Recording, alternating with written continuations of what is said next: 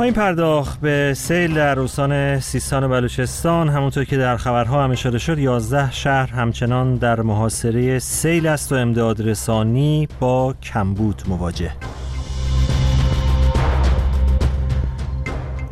دولت کانادا تصمیم گرفته ارائه تسهیلات ویژه رو برای ایرانی‌ها به منظور تمدید رایگان اقامت موقت و دائم برای 1 سال دیگه تمدید کنه. در این باره بیشتر خواهید شنید. و خواهید شنید در رابطه با مراسم خاکسپاری الکسی ناوالنی که با حضور حامیان این مهمترین مخالف حکومت ولادیمیر پوتین و دیگر مخالفان حکومت روسیه روز جمعه در مسکو برگزار شد.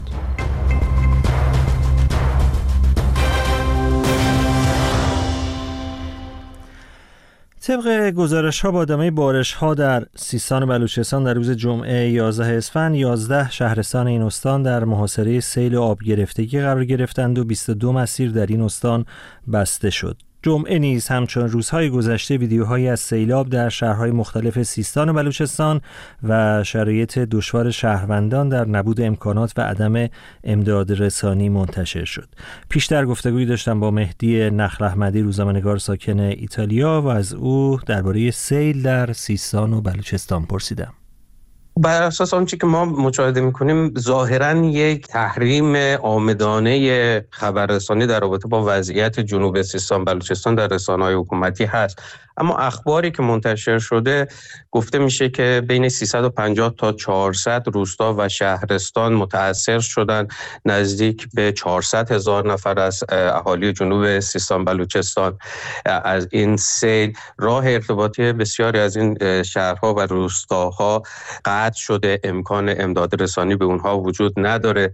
چیزی که مدیر ستاد بحران سیستان بلوچستان گفته تا الان حدود 2.4 میلیارد تومان به زیرساخت‌های برق، راه، کشاورزی و دامداری مردم در واقع لطمه وارد شده. به خسارات به زیرساخت‌ها اشاره کردین آقای نخلهمدی. چقدر زیرساخت‌ها در استان سیستان و بلوچستان دچار مشکل و نقصان بودند برای اینکه از همچین اتفاقاتی جلوگیری بشه؟ مولوی عبدالحمید هم در خطبه‌های نماز جمعه روز جمعه 11 اسفند به این موضوع اشاره کرده. بله، ببینیم ما در یک دهه گذشته 3 در واقع بحران سیل و زلزله در سیستان و بلوچستان داشتیم که تقریباً در همه اونها اشاره شده به اینکه زیرساخت‌ها و مدیریت در واقع ستاد مدیریت بحران در سیستان و بلوچستان بسیار مشکل داره. دیروز آقای سعیدی نماینده چابهار هم که در این منطقه هست متذکر شد که ما اساساً ستاد مدیریت بحران در سیستان و بلوچستان نداریم. آقای مولوی عبدالحمید صحبت از این میکنن که به دلیل در واقع مدیریت بد معمولاً مثلا سدسازی هایی که در این منطقه برای مهار آب و جریان پیدا کردن آب در مسیرهایی که خسارت کمتری وارد کنن انجام شده، چون بیشتر منافع نهادهای مشخصی رو دنبال می‌کرده، این سدسازی‌ها و این در واقع کارکردها بیشتر در واقع شرایط ایجاد کرده است که به تخریب بیشتر حالا مناطق مسکونی یا راه‌ها منجر شده. مثلا ما الان سدهای در سیستان بلوچستان داریم که عملاً هیچ گونه امکان راه پیدا کردن آب در اونها نیست، یا سدهای داریم که آب در اونها هست اما در این حال در دسترس مردم نیست، مردم نمیتونن از اونها استفاده کنن. علی الحال حداقل در یک هفته گذشته وضعیت مدیریت بحران در سیستان بلوچستان هیچ تغییری نکرده. همواره مسئولان گفتن باید به این مسئله رسیدگی کنه، اما خب شاهد هیچ گونه در واقع اقدامی در این مسئله متاسفانه نبوده. و در رابطه با امدادرسانی هم مشکلاتی وجود داشته. به نظرتون این همزمانی سیل و انتخابات در ایران چقدر تشدید کرده نارسایی‌ها در کمک‌ها و امدادرسانی رو؟ عملاً به خاطر شاید جمهوری اسلامی به خاطر اینکه انتخابات تحت تاثیر قرار نگیره حتی از خبررسانی هم جلوگیری کردن. مثلا یکی از مسائلی که خب بسیار دردآور بود و انتقادات زیادی در این استان ایجاد کرد این بود که برای دسترسی به مردمی که راه‌های ارتباطی زمینی اونها قطع شده بود برای امدادرسانی نیاز به هلیکوپتر بود. تنها هلیکوپتر هلیکوپتر هم هلیکوپتر دانشگاه علوم پزشکی زاهدان بود که اون هم ظاهراً مشکل داشت، امکان استفاده نبود. درخواست برای ارتش و سپاه فرستاده شده بود که اونها بتونن در واقع هلیکوپتر یا تجهیزاتی در اختیار قرار بدن که اونها اعلام کرده بودن که تجهیزات ما در واقع رزرو هست برای انتخابات امروز. این به معنای این هست که حاکمیت انتخابات یا به قول بسیاری بیعت گرفتن برای علی خامنه‌ای و نظام رو در اولویت بیشتری قرار داده یا میدهد نسبت به جان مردم. به خاطر همین این مسئله خب اعتراضات زیادی رو ایجاد کرد. به علاوه اینکه نهایتاً مثل دوره‌های گذشته باز ما شاهد بودیم با درخواست آقای مولوی عبدالحمید برخی از بزرگان طوایف، این مردم بودن که به صحنه آمدن، به هر حال کمک‌های جمع‌آوری کردن، اونها رو منتقل کردن و همچنان نهادهای دولتی و حکومتی دست روی دست گذاشتن و اقدامی که شایسته و کافی باشه در این زمینه انجام ندادن. این نکته رو خاطر نشان بکنم که در سیل در واقع چند سال گذشته در سیستان بلوچستان آمد، خسارات بسیار زیادی وارد شد، انتقادات بسیار زیاد بود. مقامات دولتی و حکومتی گفتن این خسارات رو جبران می‌کنیم، اما به گواه بسیاری از مردم کمتر از 1% از این قول‌هایی هم که داده بودن هیچ کدوم برآورده نشده و نهایتاً در این مورد هم شاید متاسفانه بعد انتظار داشته باشیم همین روال ادامه داشته باشه. مهدی نخله‌احمدی بود، روزنامه‌نگار ساکن ایتالیا. علی خامنه‌ای رهبر جمهوری اسلامی در هر دوره‌ای از انتخابات مردم را به شرکت در این رویداد تشویق می‌کند و خواهان مشارکت بالاست. او چند هفته پیش هم گفته بود انتخابات وظیفه و حق مردم است. رهبر جمهوری اسلامی اگرچه با انتخابات موافق است اما سخت با رفراندوم مخالفت می‌کند. بشنوید گزارش وحید پوراستاد رو در این رابطه. رهبر جمهوری اسلامی ایران آیت الله خامنه‌ای علاقه شدیدی به مشارکت بالای مردم در انتخاباتی دارد که صحنه آن را از قبل طراحی کرده باشد. گاهی با لحنی آمرانه و گاهی خواهشانه و آرام مردم را به مشارکت در انتخابات دعوت می‌کند. انتخابات میدان سیاسی است که حضور مردم در او به معنای واقعی کلمه لازم است، یعنی هم وظیفه‌ای است برای مردم، هم حقی است برای مردم. انتخابات صرفاً تکلیف نیست، حضور در انتخابات حق است، حق شماست، حق مردمه. انتخاب کنن اون کسی رو که مایلن براشون قانون بنویسه یا قانون رو اجرا کنه، شرکت کنه. در مقابل رهبر جمهوری اسلامی علاقه‌ای به رفراندوم ندارد، حتی اگر بر اساس اصل 59 قانون اساسی در مسائل بسیار مهم اقتصادی، سیاسی، اجتماعی و فرهنگی امکان همه‌پرسی و مراجعه مستقیم به آراء مردم وجود داشته باشد. اما رهبر جمهوری اسلامی وقتی پای رفراندوم به میان میآید میگوید مگر مردم در همه امور قدرت تحلیل دارند؟ کجای دنیا این کارو میکنن؟ مگه مسائل گوناگون کشور قابل رفراندومه؟ مگر همه مردمی که در رفراندوم باید شرکت کنند و شرکت میکنن امکان تحلیل اون مسئله رو دارن؟ این چه حرفیه؟ چطور میشه رفراندوم کرد توی مسائلی که تبلیغات میشه کرد، حرف میشه زد از همه طرف؟ اصلا یک کشور رو برای یه مسئله 6 ماه درگیر بحث و جدل و گفتگو و دو قطبی سازی میکنن برای اینکه یه مسئله رفراندوم بشه. تو همه مسائل رفراندوم بکنیم؟ در عمر انقلاب مردم تنها در سال 58 به پای صندوق‌های رفراندوم رفتند که رأی بدهند جمهوری اسلامی آری یا نه. وقتی حاکمان رأی آری مردم را گرفتند، با وجود اینکه بیش از 4 دهه از آن گذشته و نسل سابق نیست، حکومت تن به رفراندوم در مسائل مختلف نمی‌دهد. احسان نادرپور، روزنامه‌نگار سیاسی در کانادا. علی خامنه‌ای آگاهانه و با علم به این که توی رفراندوم امکان مخالفت با اون وجود داره با رفراندوم مخالفه. بالاخره توی رفراندوم مردم با یه موضوعی موافقت میکنن یا مخالفت، اما توی انتخابات مجلس و انتخابات خبرگان تو مرور زمان امکان مخالفت با علی خامنه‌ای و نظام جمهوری اسلامی گرفته شده. نامزدهایی که توی این انتخابات حضور دارن همه از یک طیف سیاسی و از یک سلیقه هستن. به خاطر همین علی خامنه‌ای هیچ نگرانی نداره بابت اینکه مردم به مخالفانش رأی بدن، چون عملا این افراد وجود ندارن توی صحنه انتخابات. آیت الله خامنه‌ای بارها میزان مشارکت پایین مردم در برخی انتخابات در کشورهای غربی را مایه ننگ می‌داند، اما وقتی به میزان مشارکت پایین مردم ایران میرسد سکوت می‌کند. او در چرخشی متناقض اگرچه با رفراندوم در ایران مخالف است، اما رفراندوم را برای دیگران تجویز می‌کند. امروز دموکراسی و مراجعه با آراء عمومی یک شیوه مدرن و پیشرفته است دیگه که همه دنیا هم قبول داره. بسیار خوب، برای تعیین نوع حکومت کشور تاریخی فلسطین مراجعه کنید به افکار عمومی مردم فلسطین، یه رفراندوم را بندازید. رهبران جمهوری اسلامی مخالفان جمهوری اسلامی را چند دهه است از رقابت در انتخابات به طور کامل حذف کرده و با نظارت استصوابی رقبای درون کشور و داخل نظام را نیز کنار گذاشته و بعد در بیش از یک دهه اخیر به ویژه رقبای درون حکومت را که از صافی شورای نگهبان گذشتند با مهندسی انتخابات به مسیر دیگری میبرد.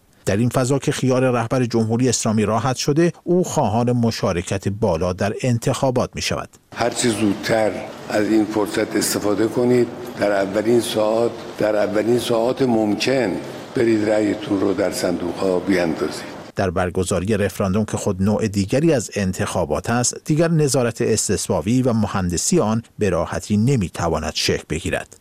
تقی رحمانی، فعال و تحلیلگر سیاسی در پاریس: فرق رفراندوم و انتخابات مشخصه. در رفراندوم معمولا چیزی مطرح می شود مثل رابطه با آمریکا، چیزی که سیاست حکومت نیست و سیاست آقای خامنه ای نیست. آقای خامنه ای میگه مردم اونقدر درک ندارن که پاسخ به رفراندوم بده. اما انتخابات مجلس یه مسیر به قول خودشان ریل گذاری شده است، میگن آقا بیا تو این مسیر برو. خود به خود با این مسئله موافق ترن، چون اساسا ما مجلس مفهوم پارلمان که نداریم، که مجلس در کنترل کامل نظامه. ولی رفراندوم معمولا میآید سیاستی مخالف سیاست‌های نظام به رأی‌گیری میذاره. این موافق میل دیکتاتور نیست. شهروندان ایرانی میپرسند چرا هنگام برگزاری انتخابات ملتی فهیم و رشید و آگاه هستند و وقتی قرار است درباره موضوعی که به مذاق حکومت خوش نمیآید اظهار نظر کنند، صغیر و فاقد تحلیل میشوند. وحید پوراستاد گزارش میداد. دولت کانادا به تازگی اعلام کرده که تسهیلات ویژه برای ایرانی‌ها به منظور تمدید رایگان اقامت موقت و دائم خود و همچنین ادامه تحصیل و کار در این کشور را برای 1 سال دیگر تمدید می‌کند. اداره مهاجرت، پناهندگی و شهروندی کانادا فوریه سال گذشته این تسهیلات ویژه را به دلیل شرایط ایران پس از اعتراضات گسترده نسبت به جانباختن مهسا ژینا امینی برای افراد دارای گذرنامه ایرانی ساکن این کشور در نظر گرفته بود. کیان معنوی در گفتگویی با لیلی پورزند، فعال مدنی در کانادا، در مورد جزئیات این تمدید پرسیده است. لیلی پورزند: همونجوری که اطلاع دارین از سال گذشته بعد از خیزش مهسا به دلیل اینکه دولت کانادا میخواست کمک ویژه‌ای به خصوص زنان ایرانی و جوانان ایران بکنه، تسهیلات ویژه‌ای رو برای درخواست ویزای توریستی و یا درخواست ویزای کار انجام دادن. این ویزای مهاجرت نیست، ولی تسهیلاتی انجام شد برای اینکه ایرانیانی که احساس میکنن در معرض خطر هستن یا ترجیح می که در اون شرایط بحرانی ایران رو ترک کنن و یا در خاک کانادا هستن، با یکی از این ویزاهای توریستی یا تحصیلی یا کار بتونن بدون پرداخت هزینه تمدید ویزا یا تقاضای ویزا در واقع به اقامتشون ادامه بدن. اون چه که مشخص هست اینه که دیروز 1 سال این تسهیلات تمدید شده برای هموطنان ایرانی که در خاک کانادا هستن و یا از خارج از کانادا وارد میشن و این خب کمک بزرگی هست برای به خصوص زنان. در 1 سال گذشته ما دیدیم گرچه وقتی وارد کانادا میشن و یا در کانادا ویزاشون تبدیل میشه، خب اینها شامل دریافت کمک های دولتی نمیشن و باید حتما بتونن زندگی خودشون رو از نظر مالی تامین کنن و یا شاغل باشن. این چه معنایی برای ایرانیان در کل داره؟ همونطور که در خبرها هم معمولا میشنویم بستگان مقام‌های حکومتی در ایران بسیاری تلاش کردن که به کانادا برن و خیلی ها هم اونجا هستن. آیا این تسهیلات شامل حال این افراد هم میشه؟ متاسفانه باید بگم که سیستم غربالگری کانادا، مهاجرت کانادا بسیار در این مورد ضعیف عمل کرده و این مربوط به 1 سال گذشته نیست. این موضوع در واقع و این احساس خطر بیش از 1 دهه هست که توسط بسیاری از فعالین ایرانی کامیونیتی ایران کانادایی به دولت‌های مختلف اعلام کردند برای اینکه از شاید 15 سال پیش این مهاجرت‌ها شروع شده. تعداد بسیار زیادی وابستگان رژیم در کانادا هستند و الان شاید تبدیل شده به یک مقدار شعارهای جناحی دو حزب پرقدرت کانادا، حزب محافظه‌کار و حزب لیبرال، که در نزدیک شدن به انتخابات هر کدوم پلتفرم‌های خودشون رو ارائه میدن برای اینکه چجوری میتونن این موضوع رو کنترل کنن. ولی واقعیت این هستش که این موضوع یک حزب یا دو حزب نیست. این موضوع ریشه داره در سالیان سال گذشته و متاسفانه اینجا هستند و این باید الان چاره‌ای بیاندیشن که چطوری اینها رو شناسایی کنن و اینها رو از خاک کشور بیرون کنن. و اگر بخوام سوال شما رو دقیق‌تر جواب بدم، متاسفانه این نگرانی روزانه ایرانیان کانادا هستش و اقدام جدی خاصی در این مورد انجام نشده. درسته که دولت کانادا یک لیست 10,000 نفره رو اعلام کرد که از ورود به خاک کانادا ممنوع هستند از سال گذشته و یا اخراج خواهند شد، ولی این درد عمده ما رو درمان نخواهد کرد، به خاطر اینکه اینها سالیان سال هست که پول فرستادن، پولشویی کردن و بستگانشون و وابستگانشون در این کشور هست. دولت کانادا اعلام کرده که برخی اشخاص برای اقامت در این کشور در اولویت قرار میگیرن. این چه گروه‌هایی هستند؟ من فکر می‌کنم اولویت همونجوری که پارسال هم بود، زنان ایرانی هستند که حالا یا در تظاهرات شرکت داشتن در خیزش مهسا، جوانان هستند، جامعه LGBTQ و اقلیت‌های مذهبی در واقع، که خب اونهایی که در خطر بیشتری هستند اگر که بخوان به ایران برگردند یا در ایران اقامت داشته باشند. و طبیعتاً اگر که خب این غربالگری درست انجام بشه، باید امید داشته باشیم که این اولویت بندی شاید بتونه کمکی بکنه برای اینکه جلوگیری کنه از اینکه وابستگان رژیم بتونن از این تسهیلات استفاده کنن. هنگام درخواست اقامت در کانادا آیا بررسی هم میشه که این افراد از کجا میان و چه پیشینه‌ای دارن؟ خب بله، حتما یک بک‌گراند چک انجام میشه در هنگام مهاجرت مثل همه کشورهای دیگه. ولی مسئله این هستش که در خیلی موارد ما دیدیم قربانیان نقض حقوق بشر در ایران مثل زندانیان سیاسی مثلا، و این چیزی هست که ایرانیان فعال کانادا سالیان سال هست که دارن سعی میکنن این رو به دولت‌های مختلف اعلام کنن که این مدل و این سیستم کلی غربالگری در مورد کشوری مثل ایران با حکومت جمهوری اسلامی کار نمیکنه. لیلی پورزند بود، فعال مدنی ساکن کانادا. سری بزنیم به روسیه، جایی که هزاران تن از حامیان الکسی ناوالنی و مخالفان حکومت ولادیمیر پوتین روز جمعه برای شرکت در مراسم خاکسپاری این رهبر اپوزیسیون در جنوب مسکو گرد هم آمدند و پیکر او بعد از چند ساعت به خاک سپرده شد. درباره این مراسم بیشتر بشنوید در گزارشی از هانا کاویانی.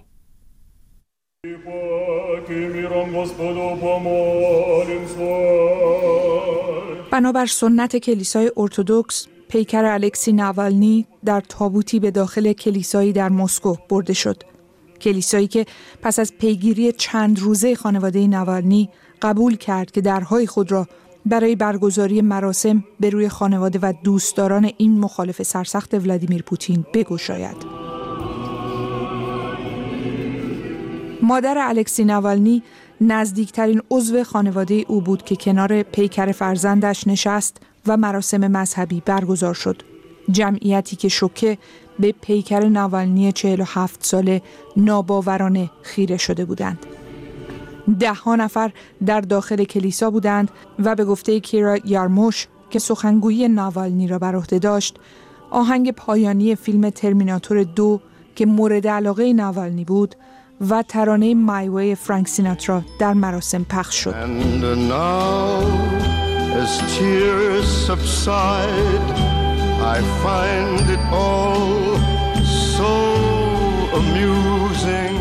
اما صدها نفر از ساعت اولیه صبح علیرغم تهدید بازداشت و برخورد پلیس در محوطه اطراف کلیسا گرد هم آمدند.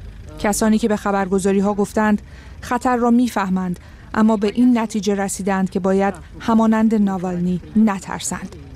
نیروهای امنیتی محوطه اطراف کلیسا را محاصره کرده، حصار آهنی کشیده و تلاش کردند از تجمع همه آنها که به یاد الکسی ناوالنی به خیابان آمده بودند در یک جا جلوگیری کنند.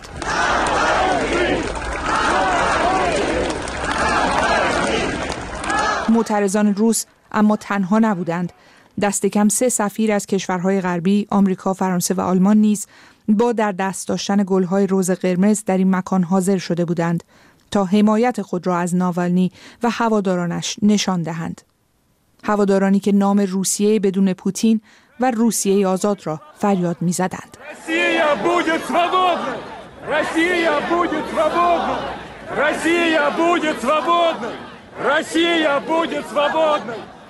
اما در کاخ کرملین وضعیت متفاوت بود. همچنان نام الکسی ناوالنی به زبان مقامات نیامد و دمیتری پسکوف، سخنگوی کرملین، تنها گفت که پیامی برای خانواده ناوالنی ندارد. همسر و فرزندان ناوالنی برای این مراسم به روسیه باز نگشتند. اما یولیا ناوالنیا به هواداران همسرش وعده داده که راه او را ادامه می دهد، اگرچه که مسیر برای او هموار نخواهد بود. بسیاری از ناظران بر این باورند که الکسی ناوالنی از این روز 3 سال پیش به مسکو بازگشت که میدانست فعالیت علیه کرملین در بیرون از مرزهای روسیه ناممکن است. آقای ناوالنی که به دلیل مسمومیت در آلمان بود، به روسیه بازگشت، زندانی شد و پس از تحمل 3 سال حبس که روزهای زیادی از آن را در سلول انفرادی سپری کرده بود، در زندانی که به گرگ قطبی مشهور است، جان باخت. مرگی که هنوز دلیل آن مشخص نیست، اما خانواده ناوالنی و بسیاری از رهبران کشورهای غربی میگویند فارغ از دلیل مرگ، ولادیمیر پوتین مسئول آن است. گزارش هانا کاویانی رو شنیدید در رابطه با مراسم خاکسپاری پیکر الکسی ناوالنی، مهمترین مخالف حکومت ولادیمیر پوتین. خبرها و گزارشها را در وبسایت رادیو فردا به آدرس radiofarda.com دنبال کنید. در حالی که آمارها نشان می‌دهد در بسیاری از نقاط دنیا از جمله ایالات متحده آمریکا مصرف تنباکو رو به کاهش و مصرف ماریجوانا رو به افزایش است، دانشمندان هشدار دادند که مصرف ماریجوانا نیز خطر حمله قلبی و سکته مغزی را افزایش می‌دهد. اردشیر طیبی گزارش می‌دهد. یک مطالعه تازه نشان می‌دهد دود کردن، بخور کردن یا خوردن ماریجوانا به طور قابل توجهی با خطر حمله قلبی و سکته مغزی مرتبط است، حتی اگر فرد بیماری قلبی نداشته باشد یا تنباکو مصرف نکرده باشد. این مطالعه نشان داده اگرچه خطر حمله قلبی و سکته قلبی در میان آنان که مداوم ماریجوانا مصرف نمی‌کنند نیز بیشتر از افرادی است که هرگز ماریجوانا مصرف نکرده‌اند، با این حال در صورت مصرف روزانه آن نیز خطر سکته مغزی 42% و خطر حمله قلبی 25% افزایش پیدا می کند. آبرا جفرز، نویسنده ارشد این مطالعه و تحلیلگر داده ها در بیمارستان عمومی ماساچوست در بوستون که در مورد اثرات دخانیات تحقیق می کند، می گوید دود ماریجوانا تفاوت چندانی با دود تنباکو ندارد، جز اینکه در آن به جای نیکوتین محرک عصبی THC قرار دارد. جفرز میگوید مطالعه او نشان داده دود کردن ماریجوانا درست مانند دود کردن تنباکو خطرات عروقی قابل توجهی دارد. او میگوید این امر به ویژه از این نظر اهمیت دارد که مصرف تنباکو در حال کاهش و مصرف ماریجوانا رو به افزایش است. تحقیقات قبلی نیز پیشتر ارتباط بین بیماری قلبی و مصرف ماریجوانا را شناسایی کرده بود. یک مطالعه دیگر در فوریه سال 2023 نیز نشان داده بود که مصرف روزانه ماریجوانا می‌تواند خطر ابتلا به بیماری سرخرگ کرونری را در مقایسه با افرادی که مصرف نمی‌کنند 1/3 افزایش دهد. بیماری سرخرگ کرونری گروهی از بیماری‌های قلبی شایع هستند که شامل آنژین صدری، سکته قلبی و نارسایی قلب می‌شود و به ویژه در کشورهای توسعه یافته و در سنین بالا قربانیان زیادی می‌گیرد. انجمن قلب آمریکا به مردم توصیه می‌کند که از دود کردن یا کشیدن ویپ حاوی هر ماده‌ای از جمله محصولات گیاه شاهدانه که با عنوان ماریجوانا یا گل شناخته می‌شود خودداری کنند. این هم از گزارش اردشیر طیبی در رابطه با مضرات مصرف ماریجوانا و بدین ترتیب به پایان مجله نیمه شب رادیو فردا رسیدیم. بسیار سپاسگزارم از همراهیتون. براتون آرزو میکنم که روز شنبه بسیار خوبی رو در پیش داشته باشید. وقت بخیر.